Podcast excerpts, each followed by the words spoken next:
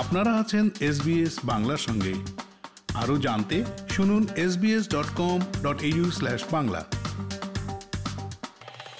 নির্বাচন দু দি Australian Greens. আনুষ্ঠানিকভাবে দি অস্ট্রেলিয়ান গ্রিনসের যাত্রা শুরু হয়েছিল উনিশশো বিরানব্বই সালের ত্রিশ আগস্ট। রাজ্যভিত্তিক স্বতন্ত্র গ্রিন দলের প্রতিনিধিরা সেবার একটি নতুন ফেডারেল পার্টি তৈরির উদ্দেশ্যে সিডনিতে একত্রিত হয়েছিলেন। অস্ট্রেলিয়ার রাজনীতিতে একটি প্রভাবশালী দল হিসেবে এই গ্রিনস দলের সাফল্য ও বেড়ে ওঠার কৃতিত্ব অনেকটুকুই প্রাক্তন গ্রিনস নেতা ও পরিবেশবাদী বব ব্রাউনকে দেয়া হয়। ডক্টর বব ব্রাউন উনিশশো চুয়াল্লিশ সালের সাতাশ ডিসেম্বর নিউ সাউথ ওয়েলস রাজ্যের ওবেরনে জন্মগ্রহণ করেন। তিনি প্রথমে ক্যানবেরায় ও পরে লন্ডনে একজন সার্জন হিসেবে নিজের কর্মজীবন শুরু করেছিলেন। পরে তিনি টাজমানিয়ার লন্সেস্টনে বসবাস করা শুরু করেন। সেখানেই জিপি হিসেবে কাজ করার সময় রাজ্যের পরিবেশবাদী আন্দোলনের সাথে জড়িয়ে যান। উনিশশো সালে তিনি অস্ট্রেলিয়ার প্রথম গ্রিন দল ইউনাইটেড টাজমানিয়া গ্রুপের সদস্য হিসেবে যোগ দেন। অনেকের মতেই এই দলটি রাজ্যভিত্তিক গ্রিন দলগুলোর রাজনীতিতে অংশগ্রহণের সূচনা করে দিয়েছিল। এই রাজ্যভিত্তিক দলগুলোই উনিশশো বিরানব্বই সালে একত্রিত হয়ে ফেডারেল অস্ট্রেলিয়ান গ্রিনস দল গঠন করে। উনিশশো ছিয়ানব্বই সালে ডক্টর ব্রাউন ফেডারেল সংসদে প্রবেশ করেন এবং দুই বছর পরেও তিনিই ছিলেন গ্রিনস পার্টির একমাত্র সংসদ সদস্য। গ্রিনস পার্টির বিকশিত হওয়ার পেছনে ভোটারদের পরিবেশগত সচেতনতা বৃদ্ধি এবং একবিংশ শতকের শুরুর দিকের রাজনৈতিক আবহাওয়াই বেশি ভূমিকা রেখেছে বলে মনে করা হয়। কিন্তু ফেডারেল পর্যায়ে দলটির সমর্থন সাম্প্রতিক বছরগুলোতে বেশ হ্রাস পেয়েছে। সিডনি বিশ্ববিদ্যালয়ের department of government and international রিলেশনসের senior lecturer doctor Peter Chen বলেন The support for the Greens is interesting because certainly you're right when you say that, um, particularly under the leadership of Bob Brown at the national level, uh, their Senate vote in the upper house reached 13%, and then it, it, it declined when he retired. It went down to about 8.6%. Uh, at the last election, it's come back to about 10%, which is roughly nationally where we see their level of support being. So I don't know if it's declined as much as plateaued. And I guess the other thing is that the Greens have been developing their their success, particularly in local governments and and to some extent at the state level in Australia, less at the federal level, because winning seats federally is actually quite you know, much more difficult for small parties.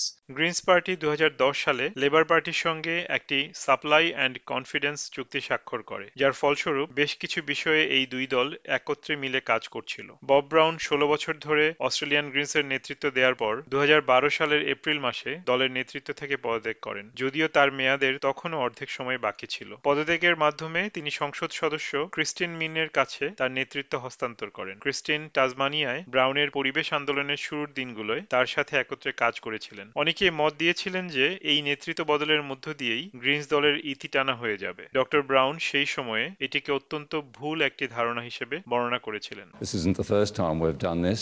I left the Tasmanian Parliament and she took on the leadership, and there were all sorts of dismal uh, proclamations about the end of the Greens. Well, look at us now. Uh, this party is set to grow. I remember well being in this Parliament uh, as the only Green a decade ago. Here we are now 10. Senator মিনের নেতৃত্বে Greens party আরও সমৃদ্ধ হয়ে ওঠে এবং দু সালে দলটি আনুষ্ঠানিকভাবে লেবার পার্টির সাথে তাদের চুক্তির সমাপ্তি ঘটায়। সে সময় সিনেটর মিন লেবার পার্টিকে মাইনিং ইন্ডাস্ট্রির সঙ্গে যোগাযোগ রাখার অভিযোগ করেন। সিনেটর মিন আরও দাবি করেন যে গ্রিনসই একমাত্র দল যারা জলবায়ু পরিবর্তনের প্রভাব নিয়ে ভাবে। তিনি বলেন জলবায়ু পরিবর্তনের ইস্যুটি অদূর ভবিষ্যতে আরও বেশি প্রাসঙ্গিক হয়ে উঠবে।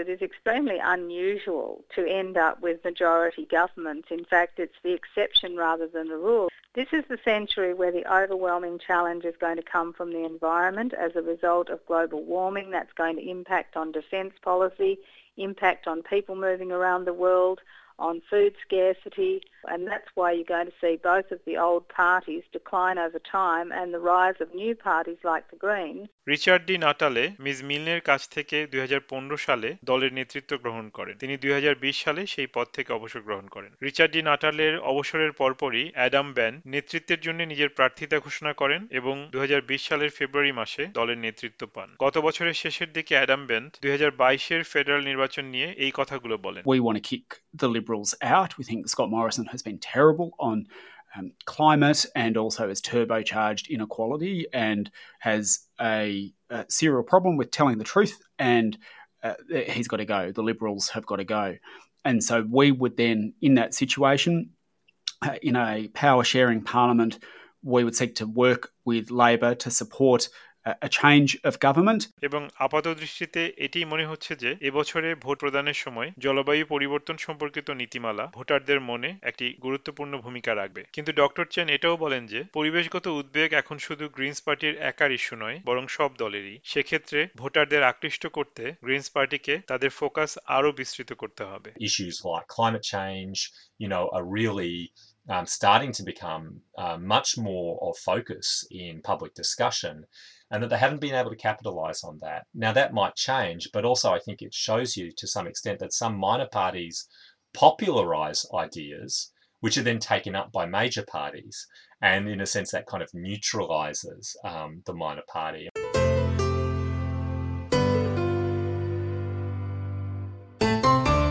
SBS নিউজের জন্য প্রতিবেদনটি তৈরি করেছেন পেগি জাকুমেলোস এবং বাংলায় এটি রূপান্তর পরিবেশন করলাম আমি তারিক নুর হাসান। ফেসবুকে ফলো করুন এস বাংলা। আমাদেরকে লাইক দিন, শেয়ার করুন, আপনার মতামত দিন।